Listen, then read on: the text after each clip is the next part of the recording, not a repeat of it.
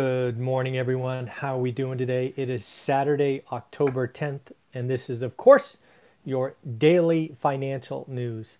A lot of things going on in the world. We're going to highlight a couple of things going on that could be impacting your investing, your money, your real estate. Do me a favor. We are currently about ninety-one subscribers short of the great ten thousand mark. Look forward to getting there sometime this month. If you want to be a part of that journey to the first ten thousand, go ahead and hit that subscribe button. And as always, if you like what we do here, give me a quick thumbs up. It helps the YouTube algorithm, according to Graham Stephan. So first couple of things coming out, we're going to talk about the week ahead. The week ahead is going to be, in my opinion, market moving because of the earnings that we get to review. Uh, next week, we have plenty of bank earnings. And we are really going to start to find out how much stress they're under, right? How much stress do they foresee? And what, if anything, they are doing to earn profits. A couple of things. Uh, you can actually go back, because these daily financial news go back every day.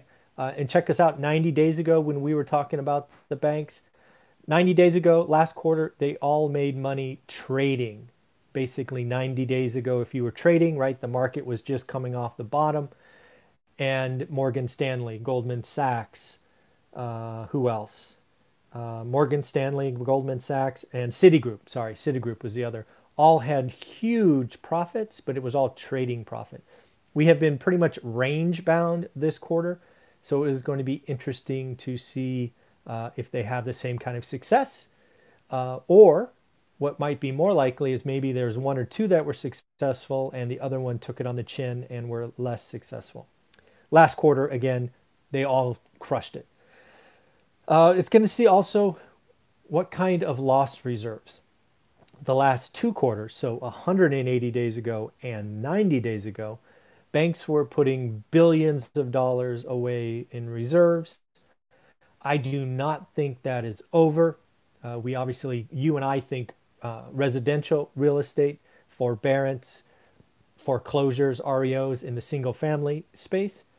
I believe and have been sharing with you, I think the real pain is in commercial.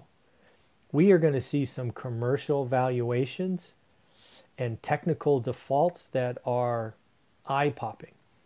If you want to see how easily a commercial property could go down fifty percent with just minor adjustments, I did a video earlier this week with Jonathan Twomley and actually posted just the math portion.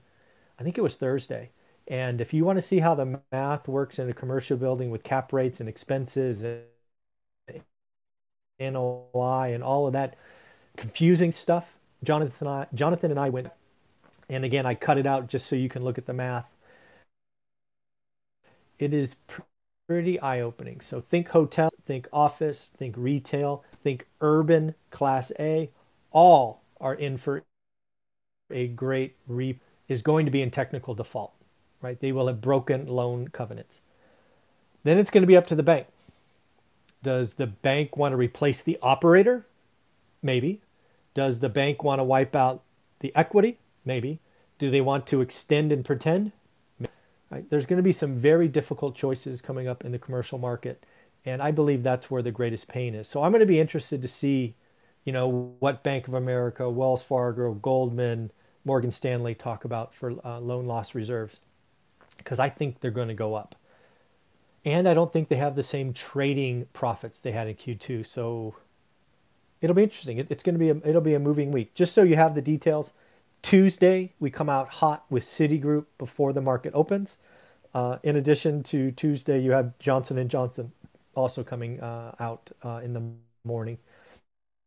Wednesday, really the retail banks, Bank of America, Wells Fargo. Uh, then you also have Goldman.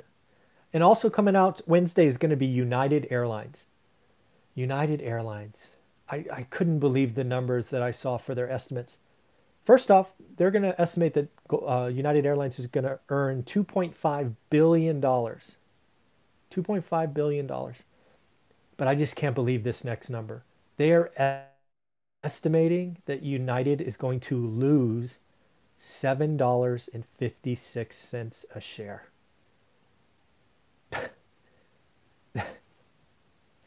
That's, I'm not sure I've ever heard of a loss in a single quarter, seven dollars and fifty-six cents. Man, that's crazy. So we'll see. Uh, Thursday's a big day. Obviously, uh, unemployment claims, specifically new unemployment claims.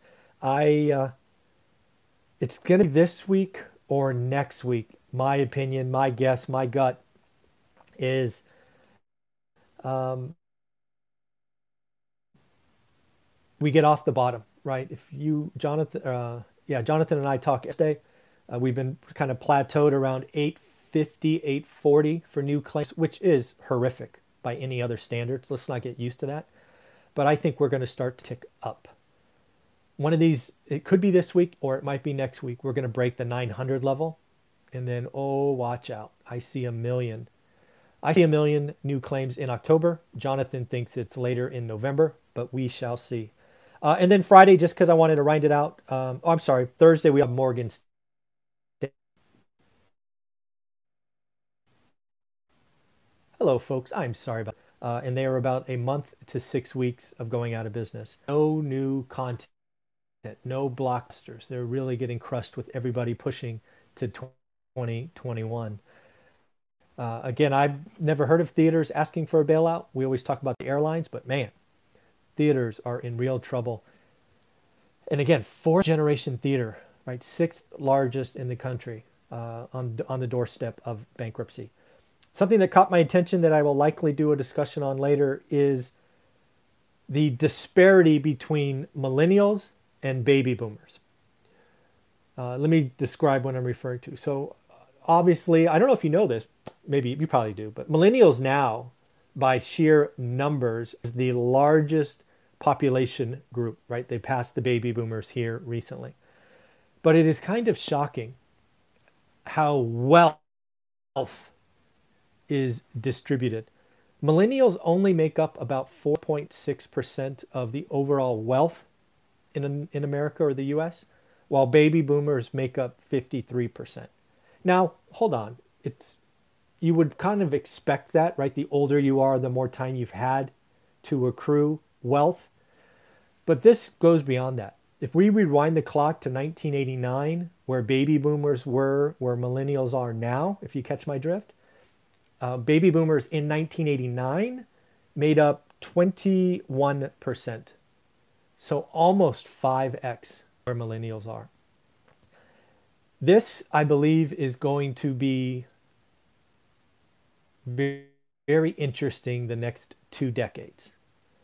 Because again, no secret, the baby boomers are older and they have over fifty percent of the wealth. Then you have millennials who outnumber them, and getting to that age where voting really becomes a thing instead of that cute one-off. We really could see a change in our Senate, House, presidency going forward when millennials start to flex their muscles, right? Today, at least if you look at the president, we have two folks over seventy running, at least on the main tickets, running for election. I don't think you're going to see that ever again. Millennials are going to start to flex their muscle. Millennials have a right. I don't know if it's a right, but you can certainly understand while they are a little upset that they haven't got their piece of the American pie. Again, they're five X behind what would be their, would call that their parents or their grandparents. I don't know. Anyways, it's not okay. So some of this is because college was more expensive. Some of this was because they chose to rent versus own. But the fact that millennials own two percent of the stocks, the millennials should be pissed. Millennials need to get theirs. Um, yeah, it is um, interesting. And this came from, actually I took a note. Where did this article come from? Because... Uh, let's see. I'll cite it. I'm actually going to do a hot take on this because it's so meaningful. Um, I don't have the source, but I'll get the source before the next video. All right, everyone. This is uh, your daily financial news. Lots of stuff going on. Uh, I guess the last thing to talk about is stimulus. Uh, I just saw, or actually I saw yesterday, that the president is now offering one point eight trillion from one point six. But I got to tell you, I'm confused. I thought Wednesday we stopped negotiating. I guess now we're negotiating. Nothing in the trillions or even billions for that matter, but several things in the eight figures or eight figures, seven and eight figures. And um, you don't negotiate against yourself. And without a counter, seems like that's what we're doing. So uh, I'm very confused about what's going on with stimulus. It seems very chaotic and, and like no negotiation I've ever seen or been a part of or even read about. I think the chances of anything getting done, um, getting done by... Uh, Yeah, anything getting done by the election is, is near impossible at this point. So, uh, and yes, I just saw that the, the title of this video is wrong, so I will change it. Thank you for catching that. All right, everybody, we'll talk to you in about nineteen minutes to do Q and A, okay? Thank you. Bye-bye.